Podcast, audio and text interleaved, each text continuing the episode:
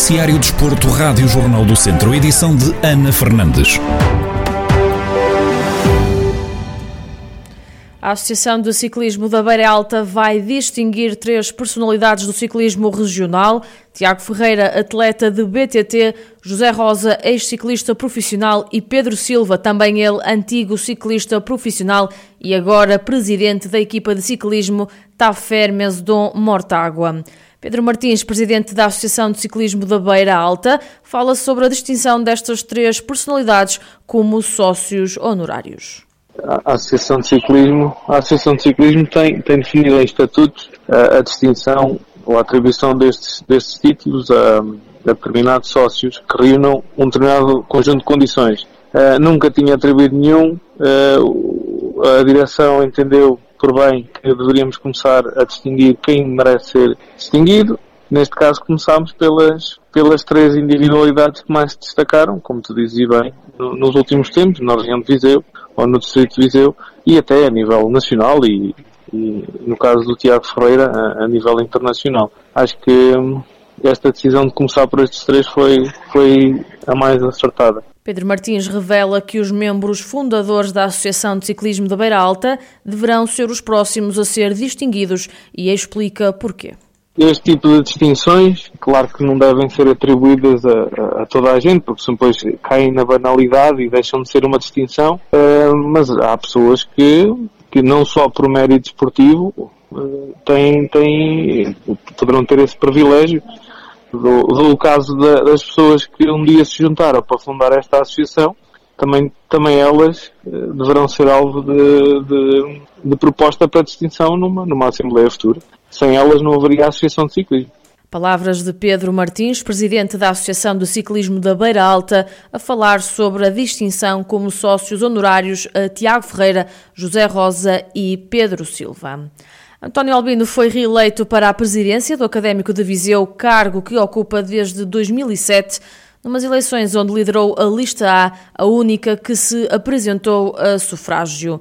Depois de, em 2019, o clube ter vivido as eleições mais concorridas de sempre, com 218 associados a exercerem o direito de voto, António Albino foi reeleito e mantém-se agora na liderança do Clube Beirão, detentor de 49% das ações de SAD, através da qual os vizienses competem na segunda Liga de Futebol e da qual é sócio maioritário. Calico e Helder Rodrigues renovaram com o Lusitano de Vildemoinhos. Depois do clube descer aos distritais, os dois capitães vão continuar no clube Trambelo, que este ano, que este ano quer regressar já aos campeonatos nacionais. Em declarações exclusivas à Rádio Jornal do Centro, Calico, defesa do Lusitano, explica os motivos que estão por trás desta renovação, que diz ter sido fácil de aceitar não é só a questão de abandonar o clube, mas fundamentalmente também não abandonar as pessoas que estão à frente do clube. No caso, o anterior presidente, o, o Sr. Rui Ferreira, e agora o, o futuro presidente, o Sr. Salomão, que foram os que estiveram mais à frente connosco,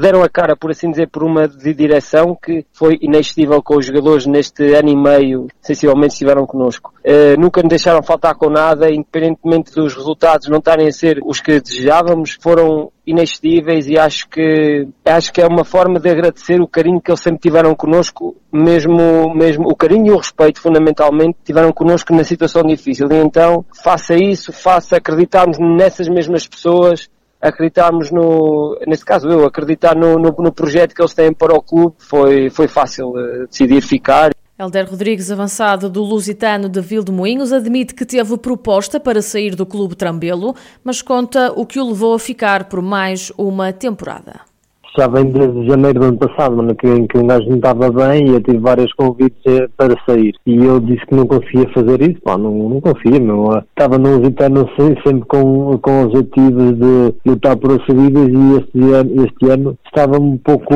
aquém da expectativa e que não conseguia virar as, as costas, não é? Foi que me deu algo em que eu não, não me sinto só como um clube, já é um clube de coração. E pá, não, não consegui, em janeiro várias pessoas tentaram que eu fosse para outros clubes e eu não fui. E agora, como nós nós matematicamente descemos a divisão, no Beira-Mar, o João Luís aqui achou ao pé de mim, não sei o que, eu disse, ó João, se precisares de mim, conta comigo para subir. E pá, e eu estava com aquele sentimento de que devia isso ao clube. Pá, eu também já não vou jogar no Barcelona, tenho o meu trabalho, eu não, vou tentar ajudar o clube agora nesta hora é que eles precisam mais, não é? Ouvimos as declarações de Helder Rodrigues e Calico, os dois capitães do Lusitano de Vildemoinhos, que renovaram com o clube Trambelo para a próxima época, em que vão discutir o campeonato da Divisão de Honra da Associação de Futebol de Viseu.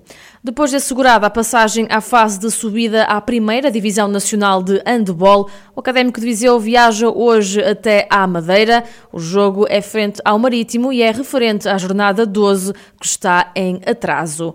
Em conferência de antevisão ao duelo, Rafael Ribeiro, treinador dos academistas, desvaloriza o facto de terem de viajar para ir a jogo e admite que o objetivo é a vitória. Não vou, não vou negar que o facto de não precisarmos do resultado para ir à segunda fase, que nos dá alguma tranquilidade, provavelmente já durmo melhor esta noite. Não vou dizer o contrário e até fazemos a viagem bem mais tranquilo. Uh, mas é um jogo a meio da semana para nós e é um jogo a meio da semana para o Marítimo. Uh, obviamente nós temos aqui a questão da viagem, temos que levantar cedo, há sempre constrangimentos normais numa viagem, esperamos, esperemos que desta vez consigamos aterrar, mas eu não vejo, não vejo isso como uma dificuldade, porque os, os jogadores têm que ter a vitamina de que é um jogo mais de preparação neste neste caso já é de preparação para, para o objetivo da, da segunda fase.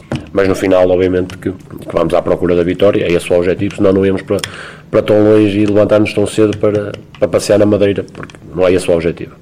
A faltarem três jogos para o final da fase regular e com a passagem à fase de subida assegurada, Rafael Ribeiro conta os aspectos que ainda há a melhorar durante os próximos três encontros. Há coisas a melhorar, porque, porque sempre foi e sempre será assim.